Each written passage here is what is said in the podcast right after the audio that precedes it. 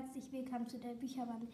Ich habe hier auch gezeichnet und ja, falls ihr euch fragt, wie die gehen, ähm, in diesem Video gibt es die Antwort. Viel Spaß, Leute.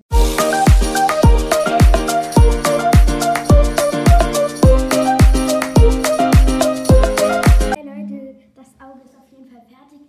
Ich hoffe, es hat bei euch auch so gut geklappt wie bei mir.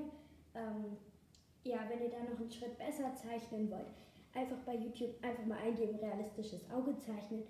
Und da kriegt ihr dann noch bessere Tipps. Aber ich würde erstmal klein anfangen. Und ja, ich hoffe, es hat euch gefallen. Tschüss!